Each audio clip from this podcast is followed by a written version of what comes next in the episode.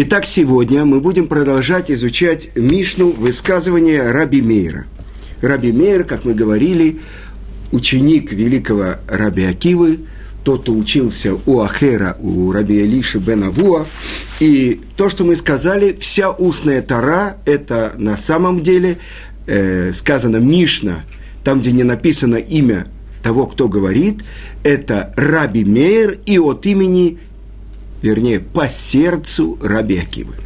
Итак, какие же слова говорит, главные слова, которые говорит Раби Мейр? Уменьшай занятия будничными делами, э, работай для пропитания и увеличивай, и не увеличивай, а занимайся Тарой. И продолжает он и говорит, и будь шафаль руах – ставь себя низко перед каждым человеком.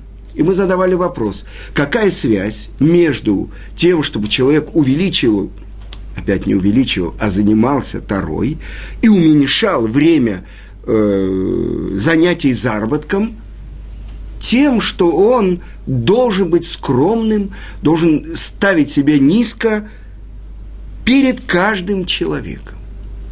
И я нашел ответ – это мне было очень интересно, это то, что говорит один из комментаторов на Мишну Маасе вот. Он говорит так, что если человек правильно изучает Тору, то это само приводит его к смирению, скромности. То есть одно связано с другим, а не, как мы поняли, что э, если человек учит Тору для того, чтобы возвеличиться, то он не становится источником Торы. Вот. Теперь то, что объясняет Равхайм из Воложина, ученик великого Гаона из Вильна, что это значит каждый раз уменьшай занятия твоими будничными делами. Хотя бы понемногу. И я не могу не вспомнить то, что мой учитель Равицкак Зильбер говорил, что советские евреи не должны терять своих привычек – в Советском Союзе все воровали, поэтому сейчас, когда мы оказались на свободе и когда кончился Советский Союз, нужно продолжать воровать. Но о чем идет речь? Воровать для себя. У кого? У Ецерара. Потому что сказано так, когда рождается ребенок, у него есть только дурное начало, Ецерара.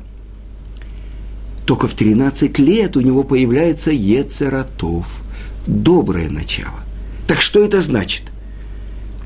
Это то, что говорит Раши в начале Пятикнижия. Первый Раши, комментирующий первую строчку Торы. Что если придут семь кнанских народов и скажут, вы грабители, вы ограбили нашу, вы забрали у нас нашу землю, скажите им, так говорит Раши, что земля принадлежит тому, кто ее создал, то есть Творцу. По своему желанию он взял у вас и по своему желанию отдал нам. Тогда что получается? Это два разных желания. У одних взял, другим отдал, тогда, может, он у нас заберет, а даст другим. Это чтобы не понять, так достаточно так буквально понять смысл этой первой строчки а на самом деле это единое желание Творца забрать у вас и дать нам. И здесь открывается великий принцип, можно сказать, не только всей жизни, но и всей Торы. И это то, что я слышал от Гаона Равмыши Шапира. Что на самом деле святость земли Израиля, когда она приобрела ее, когда Иошуа вводит еврейский народ в землю и воюет против 31 царя Кнанского. И это называется кибуш, завоевание. И вот тогда святость распространяется на землю Израиля. Потом объясняется, что она была э, как бы лишена святости земля, и только те, кто вернулись из Вавилона, вот эта святость – которая уже после возвращения из Вавилона, она уже остается навсегда. Но открывается очень важный момент. Не только кнанские народы говорят, вы грабители. Ецерара, про которого в Талмуде сказано, он Ецерара, он Сатан, он ангел смерти. Это он кричит во все громкоговорители, вы грабители. Кто? Мы грабители? Да. Что такое? Ребенок, который рождается, принадлежит мне, весь мир принадлежит мне. И тогда только еврей, у него есть возможность ограбить Ецерера забрать у него хоть что-то. И это то, что говорит Равыцкак Зильбер, воруйте. Что значит, есть пять минут, откройте одну строчку в Хумаше прочитайте. Есть 10 минут, можно открыть Кицур Шулханарух, прочитать какой-то закон. Есть полчаса, ой, можно поучить Мишну. Это то, что мы сейчас делаем. И так как я вспомнил о Ицкаке Зильбере, о своем учителе, что память о праведнике была благословенна, посмотрим, что говорит Раби Мир.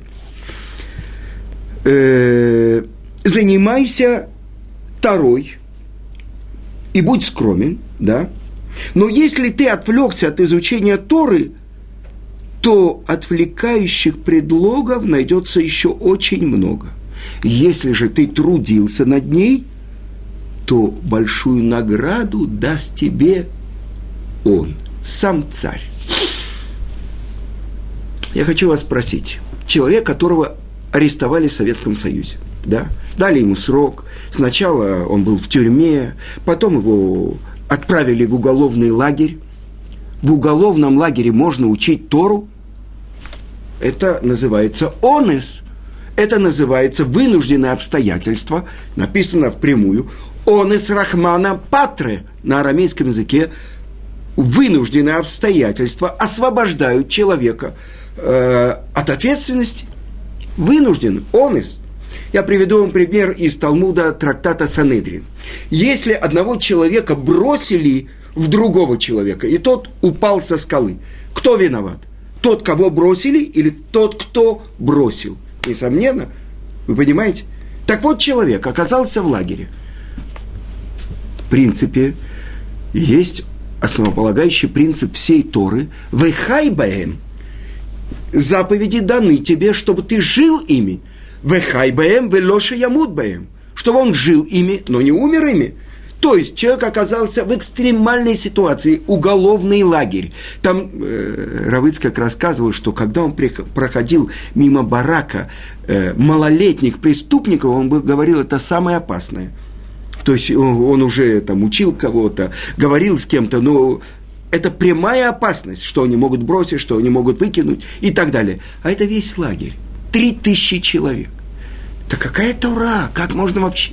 Так что он говорил? Вначале я повторял наизусть то, что я помнил, потому что у него был обед, который он взял на себя еще в юности, что каждый день он должен учить два часа Талмуд. И если он не успевал, он записывал себе как долг. Так вот лагерь.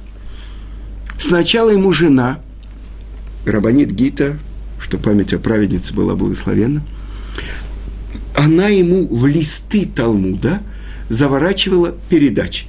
Они проходили. Ну, несколько листов я видел у него дома. Этот Талмуд, который потом он восстановил, эти страницы Талмуда, которое разрешено было ему, что, чтобы вынули из Талмуда и передали. Ну, хорошо. А потом ему нужны книги. И кому он обращается? Замполиту за, э, заместителю по политической части лагеря. По-моему, это был еврей-коммунист, да. И просит его принести ему в лагерь две книги. Одну – это весь Танах, а вторую – три раздела Мишнайот. Небольшого формата, да, я не буду показывать. У меня нет таких книг. У Равыцкака было э, подобные книги. Он держал это в деревянном чемоданчике, который он вынес из лагеря, когда он в Пурим и в Песах показывал. Так вот, тот спросил у него, по-моему, Вишняков, как-то его звали, что тебя будут резать на части. Не скажешь, кто принес? Он сказал, нет, не скажу. И он ему принес, переда, передали. И что же это такое – как найти время, чтобы учить Тору. И это, то есть я говорю, что ситуация такая, по букве закона он освобожден. То есть он имеет право есть в этой столовой, чтобы сохранить свою жизнь. А он берет только чай и хлеб. Дальше он освобожден от всех заповедей, от филин, от э, изучения Торы, от, от всего в такой ситуации, ну, я не знаю, в морге не танцуют. Так вот, смотрите. В субботу он освобожден от соблюдения субботы. За два года, два с чем-то, его пребывания в лагере он не нарушил ни одной субботы он не взял в рот ничего некошерного. Но изучение Торы, и это одно из любимых было мест Рамбама, который наизусть, он очень много знал наизусть Равыцкак, он повторял всегда, что каждый человек, и молодой, и пожилой, и даже тот, у кого есть жена и дети – обязан посвятить время днем и ночью для изучения Торы. Тогда, то есть, что здесь мы учим? То, что он не разрешил себе освободиться от этой обязанности. Это то, что написано у пророка «Ваегетта бойо мамба лайла» и занимайся ею днем и ночью. И что же, как же найти время? И это то, что он взял для себя роль за взятку и так далее, приносить воду для трех тысяч человек, которые сидели э, в, этом, в этом лагере. Он должен был подогревать воду, чтобы не только им была вода, чтобы они могли пить, но чтобы они могли умываться. И вы понимаете, это под Казанью, э, это достаточно холодно э, зимой, ему нужно было пробивать в прорубь и оттуда доставать воду, и сколько нужно было таскать этих ведер. То есть он говорил, что он начинал в 5 часов утра и завершал где-то в 10-11 часов вечера. Но он приобрел огромное богатство. Каждые 45 минут он мог закрываться в особенном месте за занавеской и 15 минут каждый час учить. И он говорил, что там, в лагере, он выучил такие вещи, которые на свободе у него не было времени выучить. Вы понимаете, если с 5 до 5 это 12 часов, и с 5 до 11 это еще 6, 17 часов, ну, с перерывами какими-то, ну, скажем, 15 часов. За 15 часов получается 15 раз по 15 минут. Сейчас я не буду делать счет, но это несколько часов учебы. Но что он там учил – только сейчас я начинаю понимать, что, может быть, э, на кончике вилки, как говорят на иврите, БКЦ мазлек. Сейчас я учусь в колеле, где учат таарот, то есть законы чистоты и нечистоты, то, что связано с храмом, как кто должен э, очищаться и имеет ли он вообще право приходить в храм и какое э, законы нечистоты, а, э, весь этот седер Мишнает называется тахарот, чистота, ну, буквально ритуальная чистота. Вот это то, что он там учил. В отличие от седера, э, это шесть разделов Мишнает, седер – это раздел. В отличие от раздела Зраим, или раздела Нашим, или Низикин, и есть на это Талмуд – Вавилонский Талмуд – это э, раздел ущербы, раздел женщины и так далее. Там на каждую Мишну есть Талмуд, который объясняет, что там сказано. В отличие от этого, за исключением считанных э, разделов, нету Талмуда. И есть только первые комментаторы. Раш, Рабейну Шимшон или Рамбам – э, или Рош, Рабейну Ашер, и очень трудно, то есть нужно, представьте себе, айсберг, и на вершине его маленький кусочек, который над водой. Так вот, то, что внизу, вот этот, вся эта глыба льда, это и есть Талмуд, который объясняет эту вершину айсберга Мишну. А когда ее нет, это нужно вдумываться в каждое слово, первых комментаторов, Ришоним, Раш, Рош, э, Рамбам. Почему он сказал так? Что он имеет в виду? Это когда ты понимаешь, ну, сейчас я прихожу, у меня есть Хеврута, мы сидим, мы исследуем, мы смотрим другие книги и так далее. В лагере, в уголовном лагере, где каждую минуту тебя ждет опасность от любого уголовника. Вы понимаете, что он там учил? Про храм и про законы ритуальной чистоты. Он себе не позволил быть освобожденным. И когда я готовил передачу, я вам скажу, я нашел, это говорит сын Рав Гадельяу Шора, великого еврейского мудреца, э, есть книга его Ор Гадельяу, Рав Авram Леви. И здесь сказано в нашей Мишне, если ты э, пропускал, э, не занимался Торой, то против тебя есть множество э, тех, которые будут тебе мешать заниматься Торой. И он приводит случай, что однажды один студент Ешивы, который преподавал Раб Гдельяу Шор, э, опоздал на урок. После урока Рав спросил, что произошло. Он сказал, я ехал в Ешиву, и посередине была авария, онес, освобождение, вынужденные обстоятельства. И что сказал ему Рав? В нашей Мишне, то, что написано, то, чему учит Раби Мейер, я хочу прочитать э, на иврите. Им битальта минатора ешлиха бителим арбекенегдеха. Если ты пропустил, не занимался, отвлекся от изучения Торы, есть множество отвлекающих кинегдеха против тебя. Что это значит? И объясняет Рав Геделяу Шор очень важную основу. Если когда у тебя было время, ты отвлекался, ты не считал это главным, тогда против тебя начнет, найдется множество тебя отвлекающих. Он говорит, из-за тебя ты попал в пробку, из-за тебя э, тебе помешало приехать в Ешиву, это авария. Найди причину в себе. И на чем основывается Рав Гадирьяу Шор.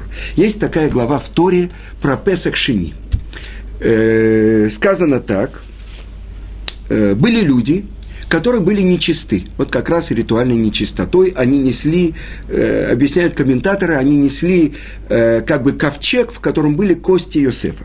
И что они говорят?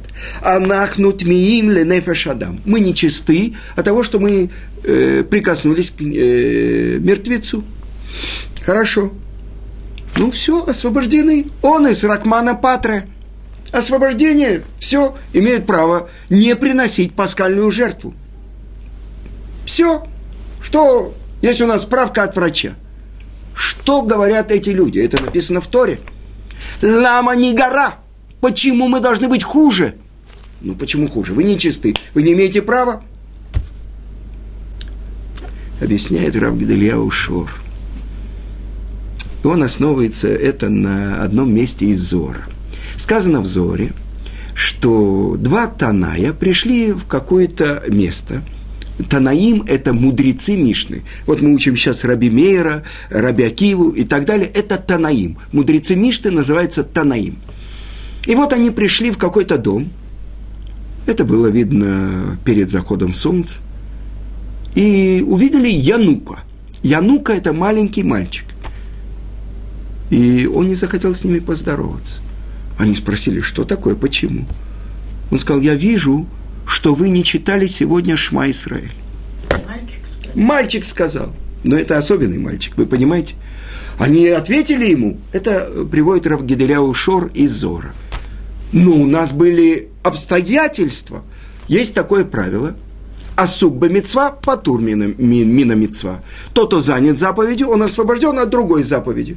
У нас были обстоятельства, по которым мы имели право не читать шма.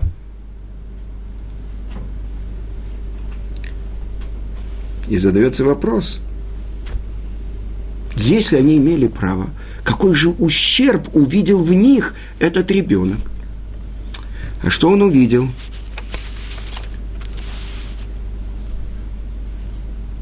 Это написано у раби Цадока Акоина из Люблина, что он из вынужденные обстоятельства приходит человеку из-за внутреннего ущерба. Он увидел в них ущерб. Они не произнесли Шма Исраэль, не приняли на себя власть небес. Главная заповедь Шма Исраэль – принять на себя Оль Малхут Шамаем, принять на себя ермо власти небес. Это то, что он в них увидел. Значит, это значит, что это в них был этот ущерб, что они были вынуждены, занимаясь другой заповедью, быть освобожденными от этой заповеди. Несомненно, это правило. Это правило. То, что человек, например, первосвященник, Коин Гадоль, если он видит мет мицва, мертвого еврея, и нет других евреев, которые должны были бы его похоронить, он обязан затумиться, сделаться нечистым и его похоронить. Это называется мецва оверет. Мецва, которую в этот момент нужно делать именно этому человеку, никому другому. Первосвященник, Коин, он не выходит провожать э, на похоронах своих маму и папу. А здесь он обязан сделать. Да? Так объясняет Рав Гадалия Шор. То, что сказали эти люди. Лама не гора. Почему мы должны быть хуже? Что это значит? Мы проверили. И мы не готовы принять это освобождение от принесения пасхальной жертвы. То есть мы хотим это сделать. Но как есть закон? Например, человек э, прошло первые четыре часа от э, восхода утренней зари. Он уже не может молиться утреннюю молитву. Прошло три часа, он уже не может говорить шма. Он может сказать шма, но не исполнит заповедь. Он э, может потом в Минхе помолиться за утреннюю молитву, отплатить. Это он может. Но вы понимаете, ну как, например, прошло семь дней Сукот, за границей 8 дней. И сейчас я построю шалаш и буду там спать. Я исполню заповедь сука, спать в суке, есть в суке, жить в суке. Нет, я в шалаше. Помните, это кто-то был в шалаше там, э, в разливе. И к чему, к чему это привело? На, это явно был не праздник Суккот. Да. Так вот, как они могут спрашивать? Мы хотим принести пасхальную жертву. Кончился Песах. Сейчас вы нечисты, вы не можете. Но это то, что они проверили. Мы не готовы быть освобожденными от исполнения этой заповеди. И тогда что? Благодаря им с неба спускается новый закон для народа Израиля. Песах Шини. Через месяц, ровно через 30 дней, это называется Песах Шини. Те, кто были нечисты или были в дороге и не могли прийти, они имеют право в этот момент принести. Что-то совершенно невозможное. Это называется хуцпедек душа. То есть наглость святости. То есть ограбить Ецерара, забрать у него. Даже мы не готовы. И сейчас я тогда, благодаря этому, немножко понял, когда Равыцкак говорил, ну я не мог. Вот эти святые вещи, тфилин, вот эти книги, я не мог оставить в лагере, в уголовном лагере. Ну что значит не мог? Угроза для жизни. Ну я не мог так же, как он не мог нарушить субботу. И тогда он говорит Творцу, Творец, я сделаю то, что зависит от меня, а ты сделай то, что зависит от тебя. Тот, кто идет по краю обрыва. То есть до конца то, что от меня зависит, я делаю. Я готов положить свою жизнь ради святости изучения Торы. Он тфилин там надевал – его дочка Сара, э, мама принесла дочку в валенках, и он эти твилины из валенок дочки пере, э, пере, э, пере, перебросил свой вален, и он надевал тфилин. Но что он делал? Тфилин, они у него были в пальто. Зима, там минус крепко, он бежит с этими ведрами.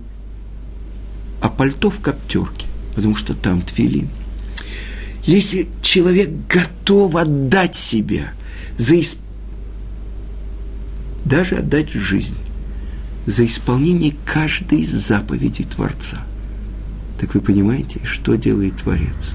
И тогда самые большие его враги, до него 20 таких чемоданов, все, что было в них, выбросили в снег, потому что эти чемоданы делали в лагере. И вдруг подходит Равыцкак. Самые большие преследователи его, которые мешали ему и так далее. Что они начинают смеяться? Ой, он сумасшедший. Что такое? Он не дает лезвием бриться. У него есть здесь механическая машинка, он ею бреет себя. Да-да, мы знаем, это со свободы ему привезли. Дальше что у него там? Множество сухарей и два чана, а под ними филин и эти книжки. И тогда, ну нормально, что должны были сделать? Ну хотя бы снять. Ой, это он тоже ненормальный. Жена ему приносит этот самый рис со свободы, а здесь в лагере он ничего не ест. И вдруг это самый большой преследователь его, Олимпиев. И он говорит, это со свободы ему принесли, и я свидетельствую, что и чемодан ему принесли со свободы. Ну хорошо, чемодан, но не в. Но поднять надо. Тот, кто говорит – я делаю все, что зависит от меня. Я готов рисковать свою жизнью ради того, чтобы исполнить каждое твое повеление. Тогда это сказано, что цадик гозер кадош баруху мекаем. Праведник здесь постановляет, Творец скрепляет печать. И это то, что открывается в том, что если человек не позволяет себе отвлекаться от Торы. Вы понимаете, что в этом на дне, на седьмом уровне генома? Этот человек учил про храм. Вы понимаете, что он строил храм, который вот-вот скоро спустится с неба на нашу храмовую гору. Как мой дядя, который приехал из Одессы 90 лет, он сказал, я не понимаю, это безобразие. Почему здесь, на храмовой горе, стоит эта мечеть? У меня есть идея, надо обратиться к американскому правительству. У них есть большие вертолеты. Они возьмут эту самую мечеть Амара, Аякса и так далее, поднимут и перенесут в Иорданию. А здесь должен стоять храм. Так где этот храм строился? Вот там, в советском трудово-исправительной колонии номер 4, где вот этот заключенный, что он делал – он учил про храм, про законы очищения, чтобы попасть в храм. Потому что он не взял на себя освобождение. Потому что он сказал,